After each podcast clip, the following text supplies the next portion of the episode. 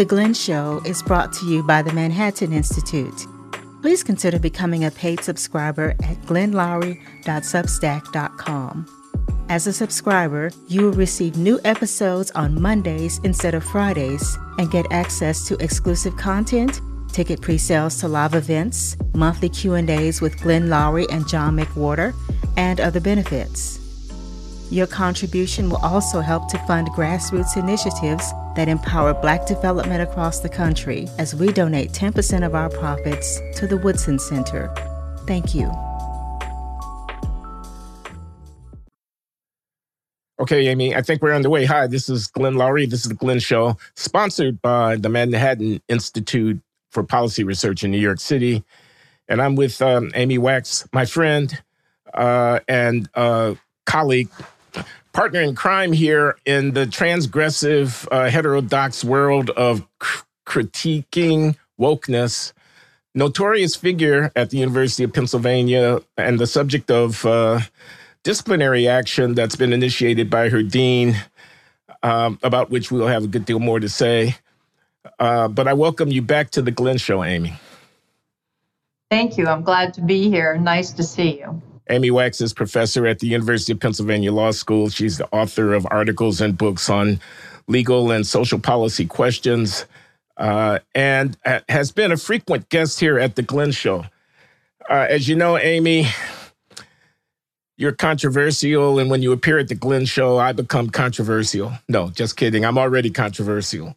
but you're on the in the hot seat. You, you, you're you're uh it, it would appear to me to be in uh, the crosshairs uh, there at the University of Pennsylvania. Do you want to just get us started by explaining a little bit about the disciplinary action which your dean, Dean Ted Ruger, has initiated uh, with a petition to the faculty senate at the University of Pennsylvania that you should be a hearing should be convened uh, and the subject that of that hearing would be your your behavior as a professor and a member of the faculty, and that sanctions, major sanctions, if I get that correct, uh, should be considered against you.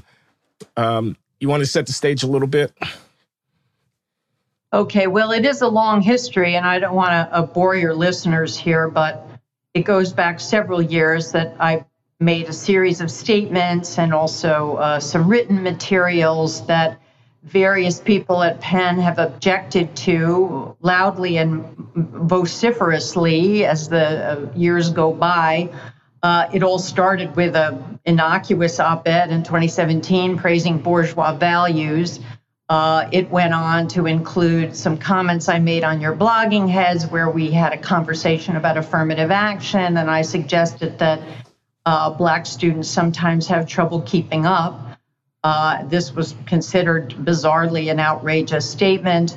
Uh, there are other statements that I've made about uh, voting patterns, immigration. I won't go into the details, but the grievances have accumulated and people have called for my head. The reaction these days under the woke regime seems to be fire her, fire her, she's a racist, you know, very primitive and unsophisticated way of dealing with dissent and controversy.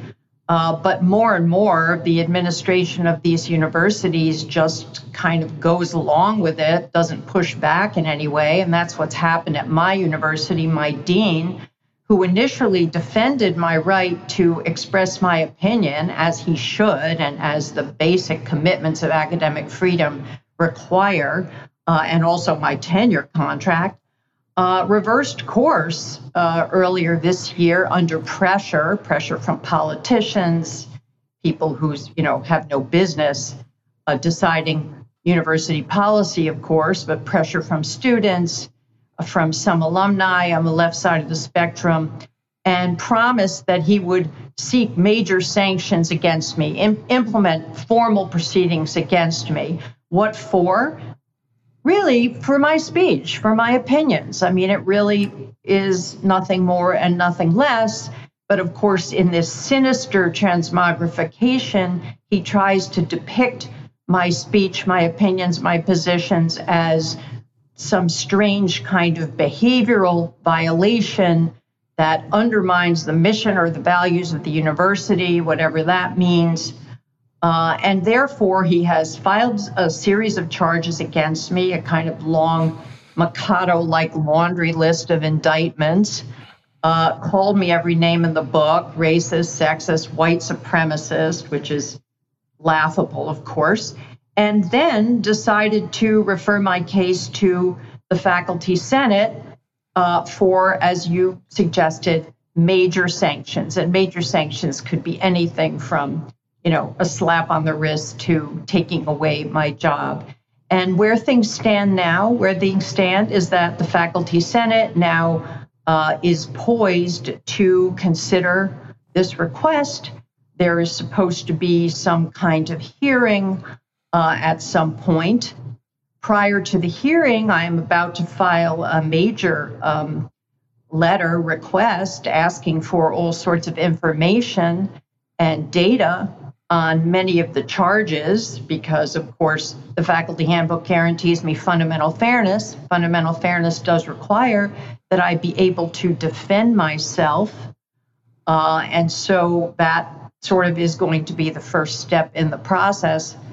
Uh, and we'll see what happens. But I think the really important thing to take away from this um, is that there is an attempt underway to punish me, penalize me, strip me of tenure, take away my position at Penn pure for pure speech and expression of opinions. There is no credible allegation that I have exercised bias or discriminated against anyone. Uh, in fact, there was an internal investigation about a year ago by an outside person that I was was hidden from me for eight months. They didn't even tell me about it. Uh, that it had been filed that explicitly found that there was no evidence that I had exercised bias towards anyone. The students had alleged that they had a good reason to fear I would grade them in a discriminatory way. The investigation said, well, wait, we have blind grading at Penn Law School. That isn't possible. And there's no evidence that she's breached this blind grading policy. So that's nonsensical. But of course, none of these you know, little exercises in logic and analysis make it into the documents. Uh, they are just a flurry of non sequiturs, nonsense, illogic, uh, and okay, you know, okay, Amy. Uh, let me share a little sorry, bit with I'm the audience. On and on. I've said enough. No, no, no, that's okay. I mean, you you have every right to uh, feel the way you do about being the uh, target of this and to uh, you know express your uh, strenuous objection to the process that you've been entangled in. But I want people who are listening to this conversation to get a little bit of the flavor of what Dean Ruger is accusing you of. Uh, so let me quote a little bit from his letter to the chair of the uh, University of Pennsylvania Faculty Senate uh, requesting the hearing process that you just got through describing.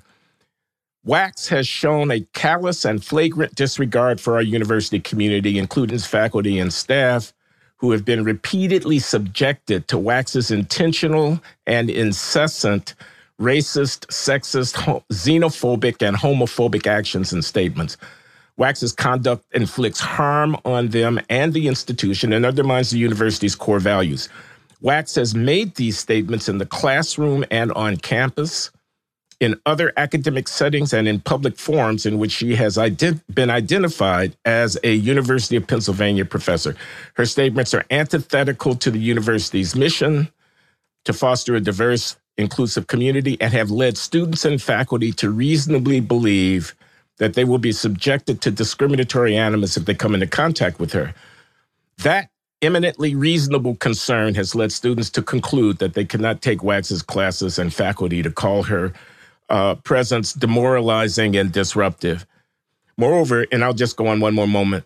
In public discussions about law students' academic performance, Wax has disseminated false information about segments of the university community. She has exploited access to students' confidential grade information and mischaracterized law school policies in ostensible support of derogatory and inaccurate statements made about the characteristics, attitudes, and abilities of her students.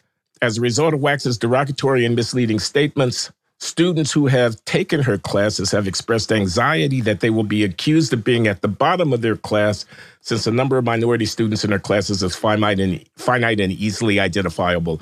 Her conduct threatens to cause a chilling effect on students who have chosen to forego enrollment in her classes due to a concern that they will be treated more harshly and unfairly relative to their white peers. In addition, her conduct is antithetical to the university's core mission to attract a diverse student body to an inclusive educational environment. It goes on, obviously, um, but um, that is, it seems to me, the heart of the matter.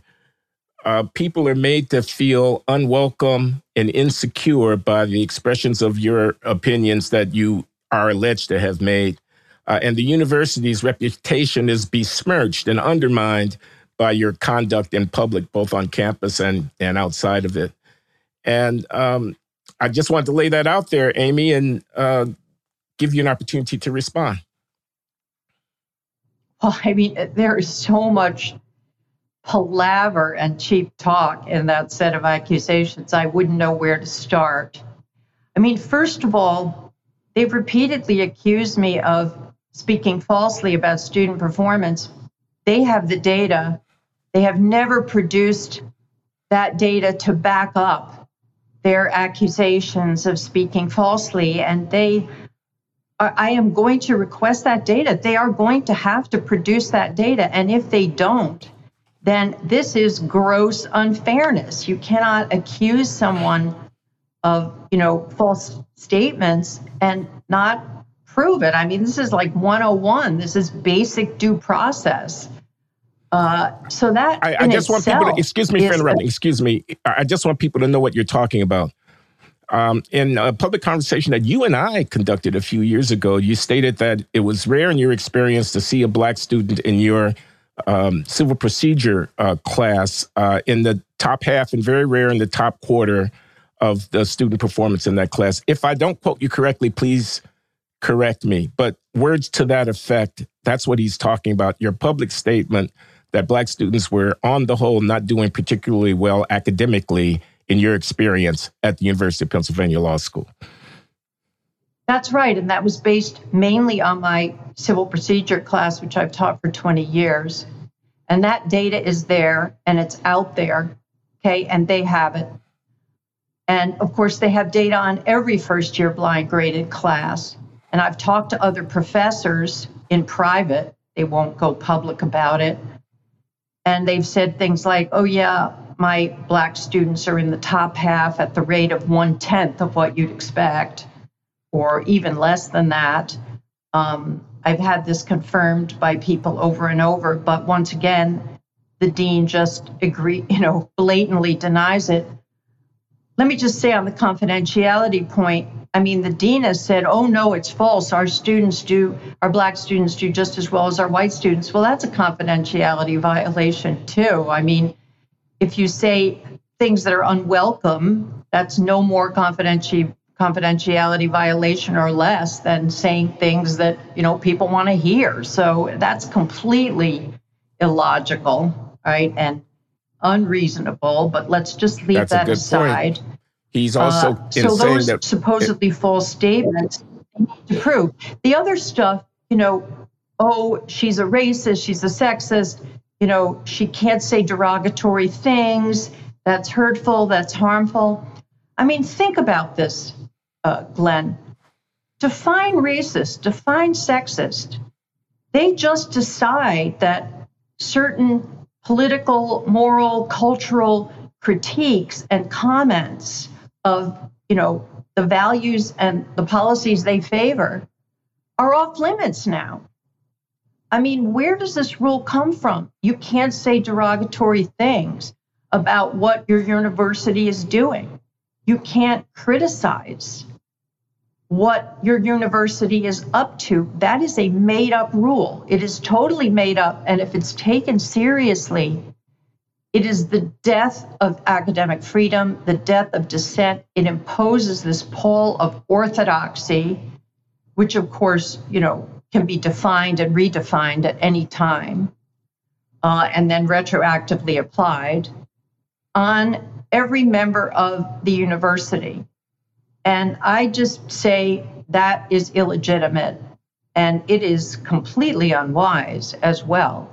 What this boils down to, Glenn, is the reactions of students, mainly untutored reactions and fears that have no basis, that are completely made up to get back at and bully people and faculty that they disagree with. Those reactions now have been elevated to paramount, unquestioned status. And what's really going on, let me just step back and give you the overview, Glenn, and tell me if you agree with this. The private universities are making this big play to consolidate the absolute control of far left woke ideology over our most prestigious universities. They want to banish and punish and exclude anyone who is a cuckoo in the nest, who dares to dissent, who dares to expose students to different ideas. And these are ideas that are commonplace out there in the real world. I mean, I go to gatherings all the time where ideas and notions and objections are expressed on a routine basis that would never be allowed in the university, and that the university is determined to banish altogether.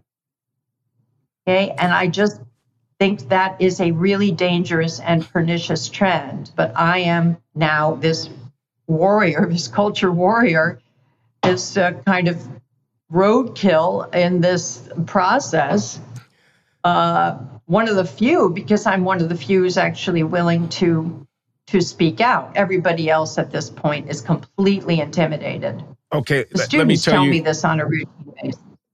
Let, let me tell you some of what I think anyway. Um, I mean, I'm comparing your case on the question of student performance uh, by race to that of the lecturer at the Georgetown Law Center, Sandra Sellers, who was cashiered. She's a lecturer without right. tenure for casually in what she thought was a private conversation, sharing with a colleague her concerns about Black students concentrating at the bottom of her negotiations class that she was teaching there at Georgetown.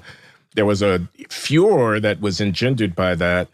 And uh, she was fired by the dean. She didn't have tenure. And her associate to whom she was speaking was also fired, even though he didn't say anything. He was fired or decided to leave uh, under duress because uh, he didn't correct, quote unquote, her report of the facts about student performance and her experience. So these these are similar cases. And here's what I think. Um, I guess there are two things I think. One of them is you got affirmative action, it's going to have consequences. So affirmative action means you're using different criteria for selecting students from underrepresented groups, Black and Latino mainly lower LSAT uh, threshold uh, and uh, less exacting uh, GPA requirements. You're using lower academic credentials to admit the students in the underrepresented population. That's point one. Point two, the academic credentials are relevant to how the students perform after admissions. Otherwise, you wouldn't be using them at all. You wouldn't use them to choose amongst the white students or the Asian students if you didn't think they actually had information in them. So the LSAT score and the GPA coming in are predictive of how students are going to do after the fact. And you're using lower thresholds to admit the underrepresented minority group students. Therefore, the population that you receive after admission is on average less qualified than those who are uh, not preferred in the admissions process. That's definitional. Okay, so when those differences in qualifications manifest themselves in the classroom, as they inevitably will do, circumstances such as that, which you reported, I'm assuming that your report is accurate. I wasn't there, but I'll take your word for it, or that Sandra Seller reported, are to be expected.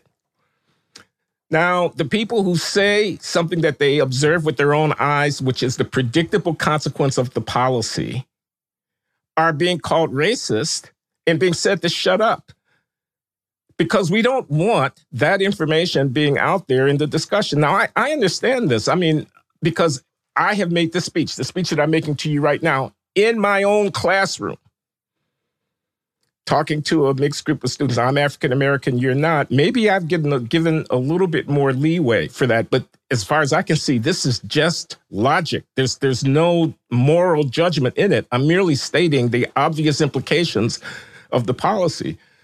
And students have asked me, does that mean you think I don't belong here?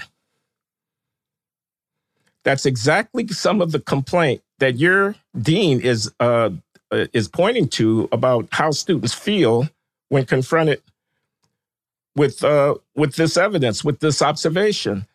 And I've always answered that no, I'm not saying that you don't belong. I'm saying, however, that on average, there will be these differences in performance if there are differences in the predictive thing. And that's something that if we're going to follow this policy, we have to accept. My view would be mindful of that implication of the policy. Let's ensure that we support the students after they get here in such a way that we don't have to paper over and hide from uh, the consequences of the differences on average across the racial groups in, in their in their preparation.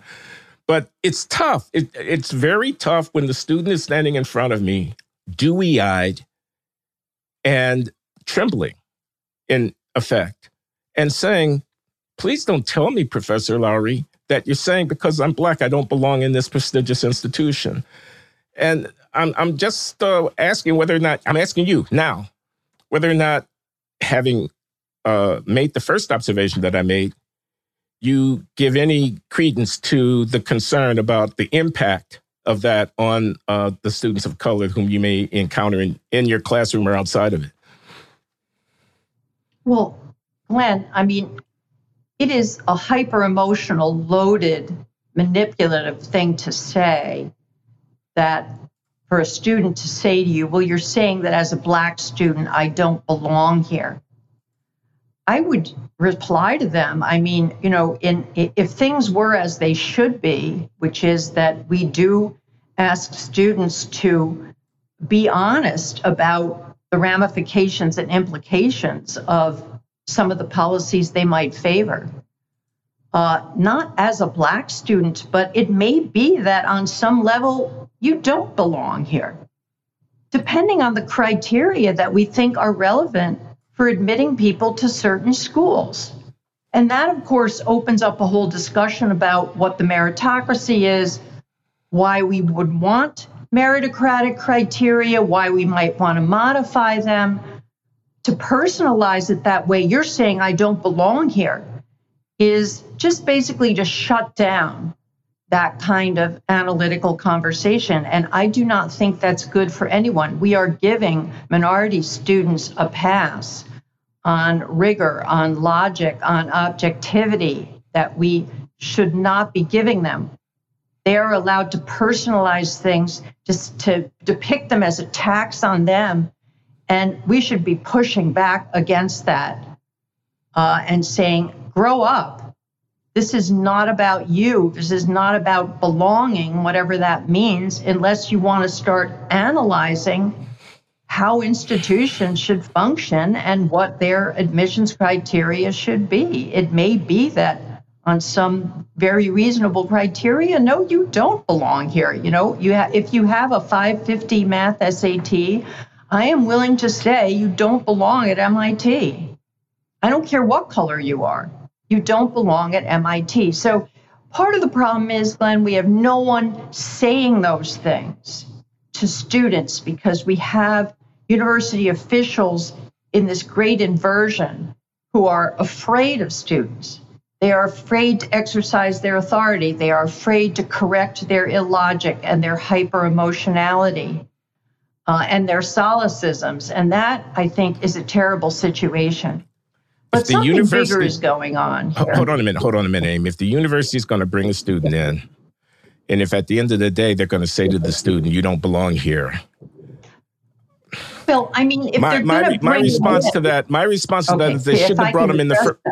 No, no, hold on. Let me just well, let me right. say what I want to say. Either they shouldn't have brought him in in the first place, or if they are there, they have to say to the students, "Look, here's a fact you're overplaced relative to your classmates on some very important academic criteria. That's what affirmative action is. Because the students want to embrace affirmative action, but then they want to turn around and deny what affirmative action entails. Actually, I've gotten some of this in my accusations. Amy Wax dared to say to a student, Well, you've benefited from affirmative action. Now, I actually never said that to a particular student, certainly not in the classroom. That's completely You were implausible. accused, excuse, excuse me, Amy. Amy, excuse me just a minute. In the letter that Dean Ruger sent to the um, chair of the faculty senate, you're accused of having told a student the only reason you're a double Ivy is because of affirmative action, quote unquote. I have never said that to any student. In what class? What was the lesson? What was the context? Nothing is supplied. It's just this kind of fertile imagination that I said X. This was also a decade ago. Glenn, I received a university wide teaching award in 2015. None of this stuff was ever alleged. None of it ever came out. How plausible student, is that? I never would have the gotten the award. who was quoted, the student who was quoted saying that you said that to her, graduated in 2012 from the law school. Okay, that was before I got this award. My record was exhaustively reviewed. There's a whole file on me. If there was even a hint that I had said something objectionable, I never would have gotten it. So the whole thing is just implausible. Okay, but let's let's just leave that aside. Suppose okay. that I had said that. Okay, here's the attitude of the students, the attitude of the university. We love affirmative action. It's absolutely essential. We can't do without it. If we don't have it, the number of black students will be a fraction of what it is. You can go to the Harvard case before the Supreme Court. The briefs say all of this stuff. Yep. Right. But on the other hand, nobody wants to admit that they're a beneficiary of affirmative action. They view it as an insult. So, how do you reconcile, Glenn, these two statements? Well, they're completely contradictory, but you see, they don't care because contradiction, you know, being consistent, being rigorous, being logical, that's whiteness, Glenn. That's whiteness. That's the stuff they want to get rid of. That is the actual priority here, unspoken. All of these standards, all of these requirements, intellectual integrity, consistency, analysis, rigor, okay, logic, evidence. Get rid of it. If we want this person out, we can accuse her of anything. We can contradict ourselves all over the place. Have you heard the concept, Michael Anton's concept of parallax celebration? You know what that not. is? I have not. Spell it out for okay. us. And by I'll the way, let me just say, let me let me just okay. say this before you go on. I, I just want to say this. I agree hundred percent mm-hmm. with the concerns that you just been expressing about the uh, subtle underhandedness and corruption of affirmative action. It leads us to telling lies. And uh, the paradox that you just called attention to can't take away affirmative action. Otherwise, no blacks would be here. But there's no black person whom you can point to who is actually there because of affirmative action. It's just the tip of the iceberg, it seems to me, here with respect to how it is that using different standards for selecting people into highly competitive and elite venues corrupts the process of evaluating individual performance. I'll repeat myself. If you use a lower threshold on average, it's a statistical necessity that you're going to get lower performance if the criteria are correlated with the post admissions performance. So now you've got what you could not help but get given how you're behaving. And then you're telling me, don't believe my lying eyes and shut up about it. That that that is, it seems to me, the corner that uh, they've got you painted into. You refuse to go along with the lie that there's nothing to see here. There are no issues here. Don't worry about it. And uh, as a result, you have to be hung out to dry. That's what I see. Well, I mean, the lie is even bigger than that. Okay. okay. And let me just quote Richard Hanania, who tweeted something very wise. He said, the problem with affirmative action is not that you let in some people who, you know, might be overplaced or aren't quite up to snuff. No, it's the effect it has on institutions and the distortions that introdu- it introduces in what people are allowed to say, the lies that they are forced to tell, the contradictions that they are forced to embrace. I mean, it's bigger than that, Glenn, in the following sense. You said, well, if you lower the criteria for admission, that is going to affect performance. Well, that's precisely what they're at pains to deny. The criteria mean nothing. Okay, they're an illusion. They're they're a tool for oppression. Performance, that's just this notion that, you know, that white people come up with to oppress minorities. It's meaningless, it's empty. It's it's just a ruse. You know, the, the whole meritocracy is is a joke. It needs to be abolished and demolished. That is the broader agenda so all of these categories, all of these predictions, all of these correlations, they they can't be spoken of because they're just, you know, part of this whiteness conspiracy that we have to get rid of.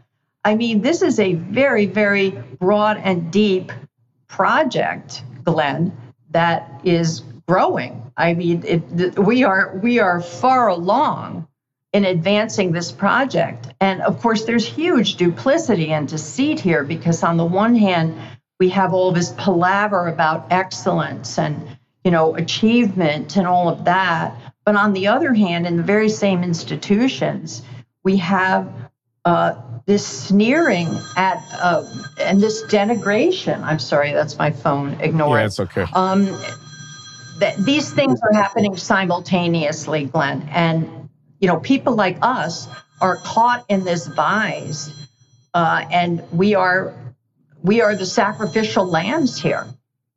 That's that's what's going on.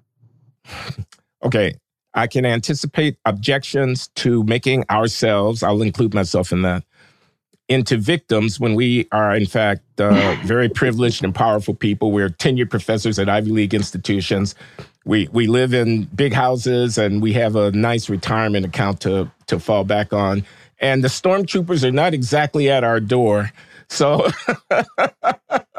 so, but but I hear you. I I, I hear you. Okay, but Amy, my kids give... have been trolled. My, my husband, no, they're on our door. Okay, okay, I want you to address I, I mean, so, I haven't been fired yet.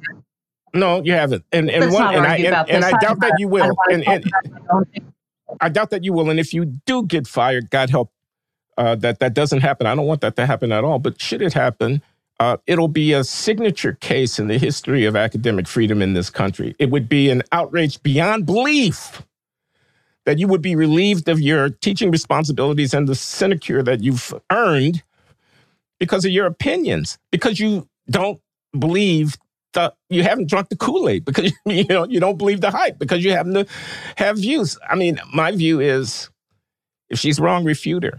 That that's that's what you do. Uh, you don't tell her to shut up. You don't call her a name. You argue. Okay.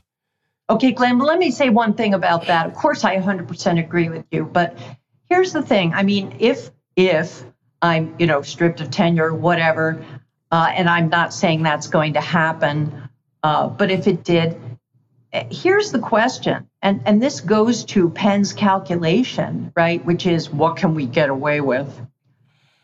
Will anybody care? This is a really important question I am asking you. Okay, because right now, even though this is happening to me, people are still giving money to Penn, students are applying in record numbers.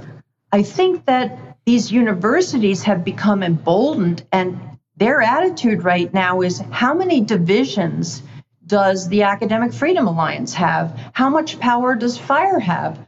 You know, it's sort of like Disney and Governor DeSantis. Uh, well, our stock is going up so why should we stand down in the culture war? I really think we're at the point where these universities are so woke and so arrogant and so bold that their view is uh, let's see what we can get away with. You know, will the alumni rebel? Will uh, the students rebel? Will the donors rebel? I mean, I think the government could rebel if the Republicans get control, but I'm not even sure they'll do that. There are lots of things they could do, and we could discuss some of those things, right? But it requires political will, it requires leadership, it requires recognizing that this is a problem, a major problem. The far, far left control of the universities really is a crisis for our nation because it is resulting in the indoctrination, indoctrination and miseducation of our most influential young people. And I consider that catastrophic. I don't know about you.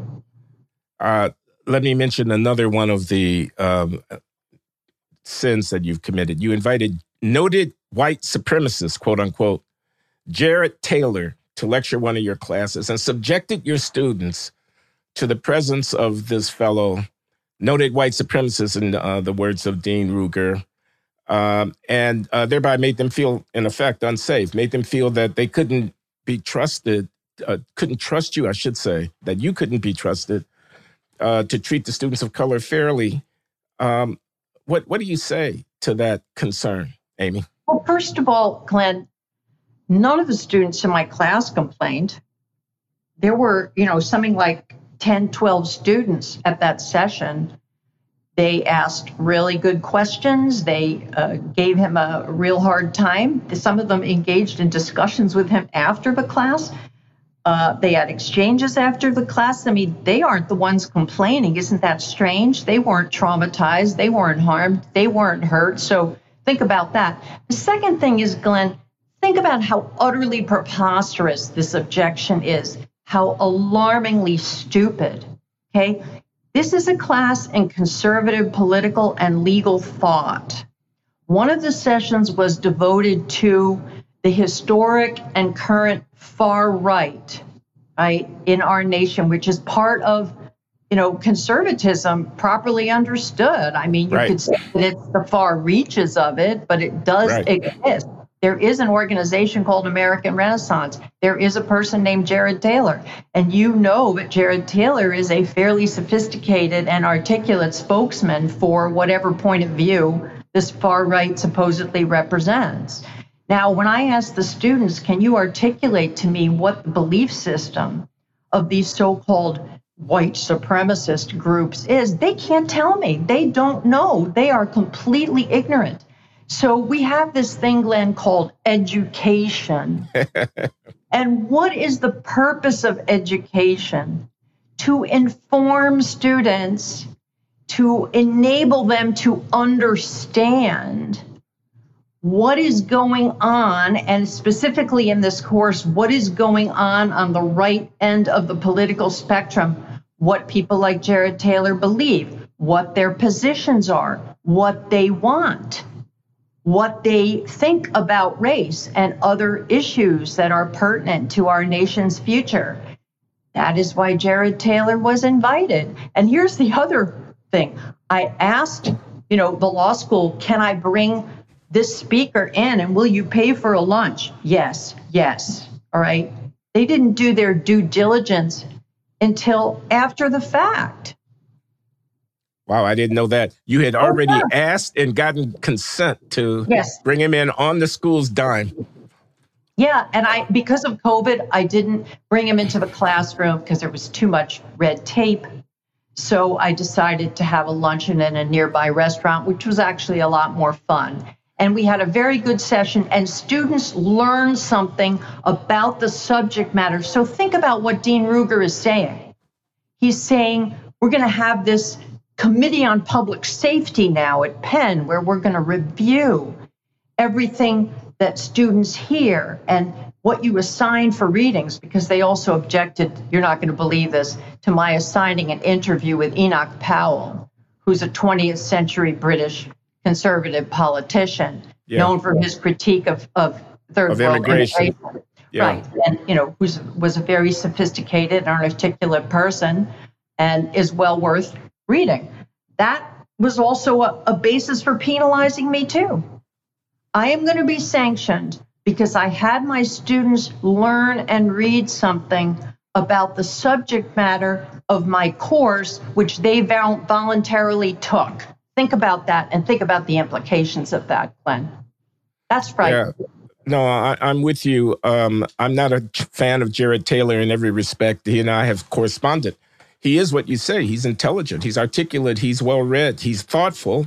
He's also uh, a, uh, a, racial nationalist on my reading, a white nationalist uh, who is defending white people from what he takes to be the uh, undermining effects of the move that we've had over the last uh, half century toward, uh, you know, greater inclusion and, and diversity and all of that. But Glenn, but he, nobody's asking you to agree with him. Yeah, I understand that. I, I accept your point. I understand. I mean, I have I said to my students, you know, the fact that we're hearing from someone or reading something doesn't entail that you have to agree with it. I mean, you could say that about my whole course. But but you do, don't you, agree to a great extent with Jared Taylor's uh, con- some many of his concerns? That's a question, and if I'm wrong about it, tell me. I mean, you are to some degree sympathetic, are you not? To the racial realist kind of perspective about there being differences uh, between populations defined by race that are relevant to to social outcomes. You have some sympathy, do you not, for the reaction that Jared Taylor is giving voice to uh, to uh, all of the impositions that are being foisted uh, on white people, quote unquote, by uh, by the diversicrats. Well, Glenn, let me ask you a question. How is that relevant to whether I should be fired for having my students learn about Jared Taylor's position and beliefs? How is that relevant? Okay. I mean, I am still trying to figure out what Jared Taylor is actually saying. And you know, Jared Taylor is is someone I know. I've I've socialized with him. I've talked to him, uh, and I am trying to nail down, you know, what his belief system is and what vision he entertains for the future of our country. I am still learning about that. You know, so I'm not sure whether I quote unquote agree with Jared Taylor. Uh, I am a race realist but so are a lot of people. I mean, you know, so's Charles Murray, so's a bunch of people who study differences between populations and ethnicities and, and groups. Anybody who studies, uh, you know, psychometrics. I mean, there are there are dozens and dozens of people out there who sure. you could call race realists. I guess they all need to be banished from the university. Well, well some would say so. Other issue. You, some would say so. They would. Uh, the Southern well, Poverty Law Center would say so. That's and, what I disagree with. That is what I disagree with, and I take a stand against that. And once again, I'll go back to the question you asked. You know, it's interesting that your first impulse was to ask me, well, don't you agree with him? And I would say, well, so, I mean, what difference does that make? I have them read dozens of people in my conservatism class. You could say, well, do you agree with this one? Do you agree with that one? Do you not agree with this one, that one? Who cares? My agreement or disagreement with any particular writer or theorist. And I can give you a laundry list of the people that we read in that class. You know, everyone from Edmund Burke to Michael Oakeshott to Willmoore yeah. Kendall to James Burnham. People, of course, our students have never heard of before, which is, sure. you know, in itself shocking. And they always say to me, wow, you opened my eyes to a whole nother world of thought, right? right? One that has been kept from me for 16 expensive, extravagant years and that I never knew existed, you know, what does my agreement or disagreement have to do with that? Well, I'm going to give you the answer that I think uh, would be forthcoming, which is that anybody who agrees with that threatens me. Anybody who thinks that there are natural differences between the races in intelligence passed on from generation by to generation through heredity that are pertinent to accounting for the different occupational distributions, underrepresentation in the techie professions and so forth, is a threat to me. Those ideas, those white supremacist ideas, threaten me. They, they undermine my sense of security, not just in this university community, but in this nation. And those ideas need to be understood for what they are. They are racism and we're against racism, we're anti racist, we're committed to anti racism here. That's the answer.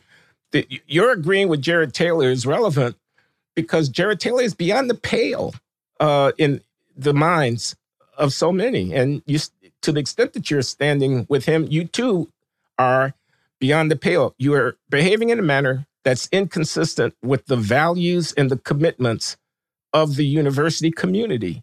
Uh, I could find the passage in Dean's uh, Ruger's letter where he says as much, but that's that's what I understand the indictment to be.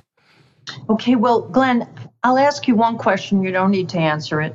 Okay.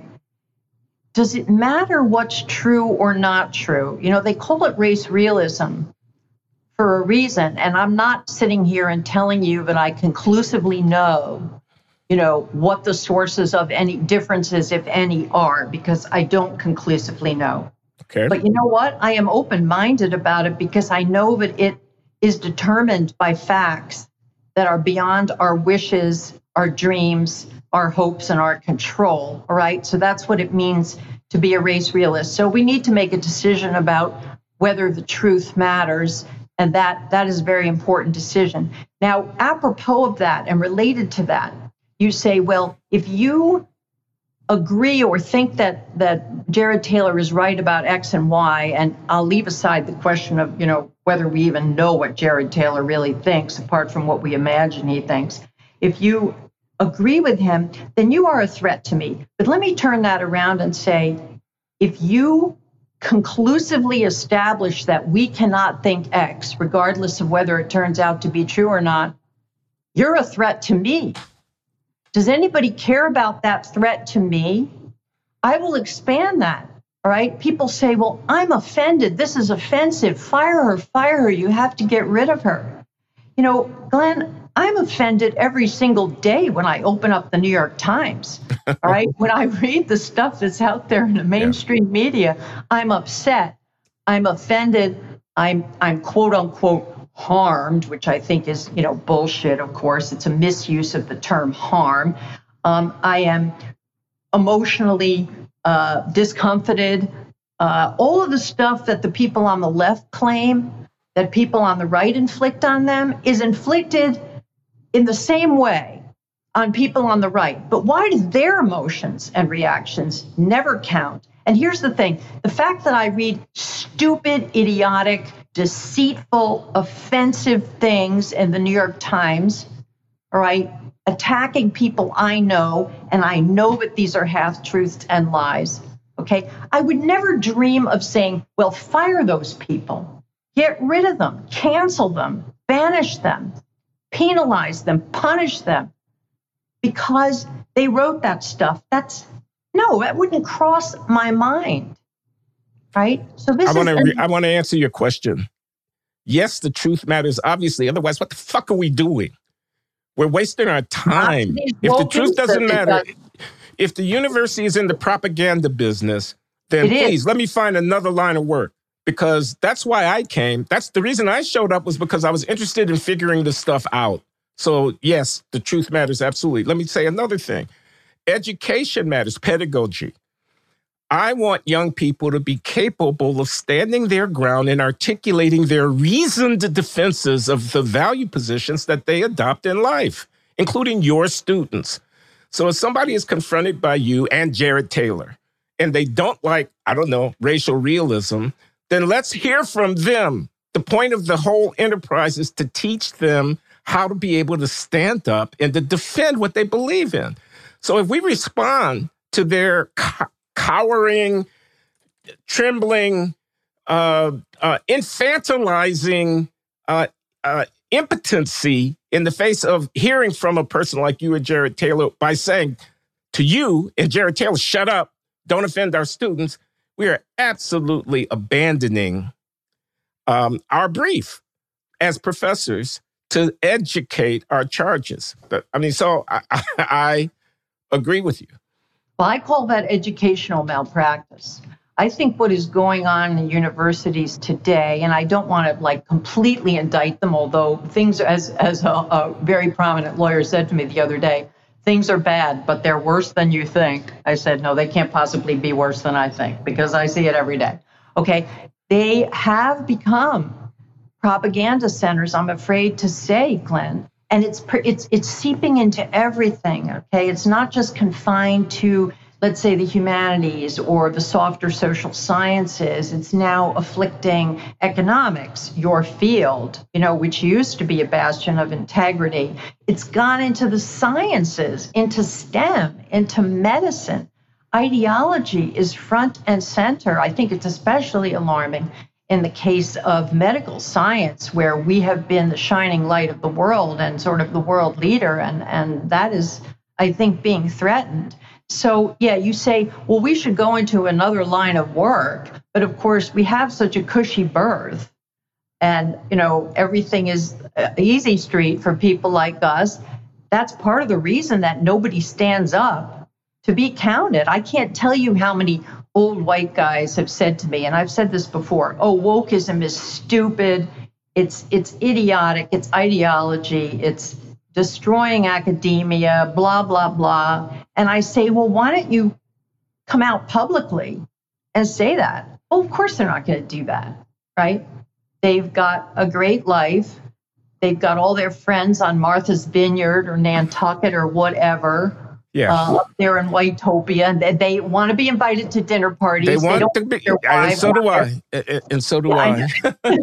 let, me let me tell you a story, Amy. Uh, I think the first time I actually met you, I had known about you, but I actually met you was in the academic year 2010, 2011. I was on leave at Columbia University Economics Department, and I got invited by somebody to come and give a lecture at the University of Pennsylvania Law School because I was working with Bruce Western, the sociologist, on a um, project under the American Academy of Arts and Sciences rubric uh, critiquing mass incarceration and its racially disparate effects. So I show up at the university, I have my charts and my graphs and whatnot, and I, I make my presentation. And basically, I'll be brief here. All I'm saying is, woe is me, woe is me. We got two and a quarter million people under lock and key, jail, and prison on a given day in the United States.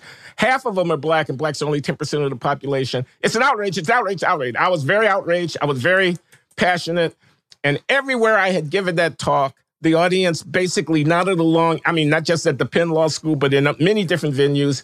And they, you know, yeah, yeah, too many people in prison. You know, the numbers had gone like that, and we need to do something about it. You stand up, Amy, and you say, no, this is a paraphrase, but it's accurate. Quite the contrary, Professor Loury. There are not too many blacks in prison. There are too few blacks in prison. That's practically a quote. You said it. I'll never forget it under okay. incarceration. Too few blacks in prison, and you had an argument. I won't try to rehearse it, but the bottom line was I was outraged. I was just furious. Uh, mm-hmm. Uh, not that being embarrassed by somebody saying something that I thought I couldn't rebut because I thought I could rebut it. No, there are too many. You say too few. I say too many. Here, let's have an argument. I'm I'm quite willing to argue. But at the at the I don't know chutzpah uh, at, at the at the you know you broke the the code. We were all in it together until you stood up and said what it is that you said. You're, you're like the kid that says the emperor has no clothes. Um, I still don't think you were right in your claim, but I see it now in a very different light than I did before, especially after you know the Black Lives Matter stuff and the defund the police, the rising murder rates, and the whatever, whatever. I, I see the point the point is if you have differences by race and the rates of offending against the law, you're going to have differences by race and the uh, numbers of people who are uh, subject to the punishment under the law. And by looking at racial differences in criminal offending, you calculate it. They're quote unquote too few, not too many. Um, that was a teaching moment for me. I mean, a learning moment uh, for me. But it was also the fury that I felt. And I, and when I got back to my desk uh, in Morningside Heights, I pinned a letter to the dean of the law school. I don't know if it was Ruger in 2011, but to it somebody. It wasn't. Whoever it was, I said, This woman is a racist. I confess it. Um, so I can I can identify with the sense of uh, outrage.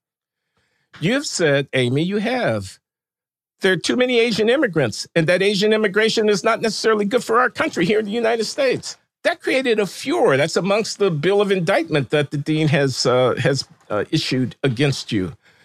Um, in the same way that I felt in 2010, 2011, offended by someone who would contradict my views about incarceration by telling me that not enough black people in prison, a lot of people feel offended by your claim that Asian immigration needs to be uh, somehow limited or curtailed and it's bad for the United States going forward. And what am I trying to say? I'm trying to say this there's the energy behind this crusade against you um, is has has a very deep grounding in our political culture. Uh, it, it, and and I don't know. I, I want you to respond to that. I understand that, okay, but my position is that you know the the easy road, the easy route, and one that is increasingly taken, uh, and you know is a form of of I think decadence, is to indulge that offense and to give in to it. And I, your own example illustrates why that is a bad idea. Right? It's a bad idea because sometimes you know, the important insights and the realities are upsetting. They are offensive. Uh, they do, uh, you know, give us, make us unhappy and give us pause. That is the nature of reality, but we have to see past that. And here's the other point I want to make. All right. When you go out there in the real world and talk to ordinary people, yeah. Right? They talk about this stuff all the time right? They, yeah. I mean, as often as not, these are the people I hang out with, right? Because they're the people that contact me. I have a group of neighbors that get together, uh, small business owners, you know, people who where the rubber meets the road, and they yeah. have to deal with reality, right? Who don't think that it's wrong for there to be more blacks proportionately in jail because they say, hey, you know, this is a black city, black crime is is skyrocketing, it's huge, and that's going to reflect the reality that crime rates simply aren't the same among different groups. That follows naturally, right? And they have other critiques that you would never hear in the university. Oh, the other night I was at a party and there a bunch of small business owners were complaining about civil rights laws and saying, you know, it's so hard to hire black people because if they don't work out, you always you get with a lawsuit. It doesn't matter whether, you know, they should be fired or not. And of course, we always think they should be because that's why we fired them. Um, you know, here we are, small business owners. It really matters. It, it it really hurts when we get sued or when we have to keep on an employee who isn't really doing, isn't up yeah. to snuff. And you know that's why we really resent these laws. We we understand their rationale, but they're being misused. They're being abused. Well, would that ever be discussed at, at an Ivy institution?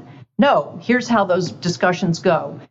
Uh, well, not enough, you know, not enough plaintiffs are winning these cases. More of them should win these cases, you know, as if that's just presumptively right.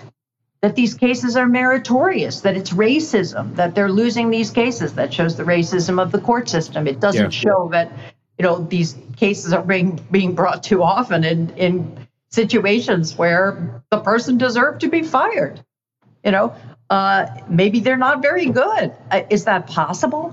So we have what we're doing yes. in academia, Glenn, is we are excluding uh, points of view that are commonplace in the real world.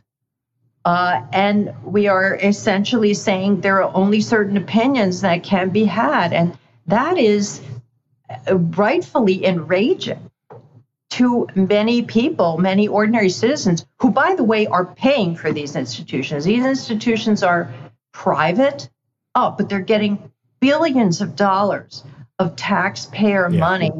You know, nurses and truck drivers and clerks are paying taxes so that we can fund these lavish, preening, self regarding institutions who have nothing but contempt for most ordinary people who prattle on about democracy, but for whom democracy means the outcomes that we like, not what you know people who vote for Trump want.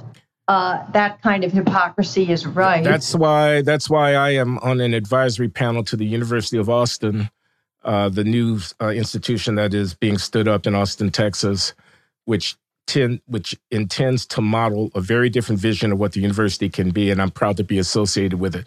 I've only got a few minutes here, Amy. I, I want to give you an opportunity. I mean, I want to state, I want to state for the audience that um, I'm standing with my friend Amy Wax in her effort to defend herself against the outrageous assault upon her academic freedom, which this uh, judicial procedure within uh, the University of Pennsylvania represents. I'm standing with her. So, there.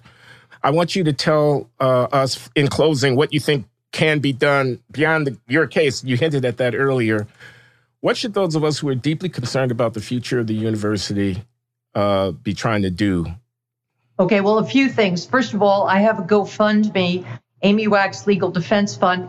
One of the things I've learned, Glenn, and I'm absolutely committed to staying the course here, is that people quit, retire, go away because these universities are these BMOs, these deep-pocketed BMOs, and they just wear you down. And one of the way they one of the ways they do that is the legal fees to defend yourself uh, are ginormous. So whatever you can give me, Amy Wax Legal Defense Fund, GoFundMe, uh, that would be great.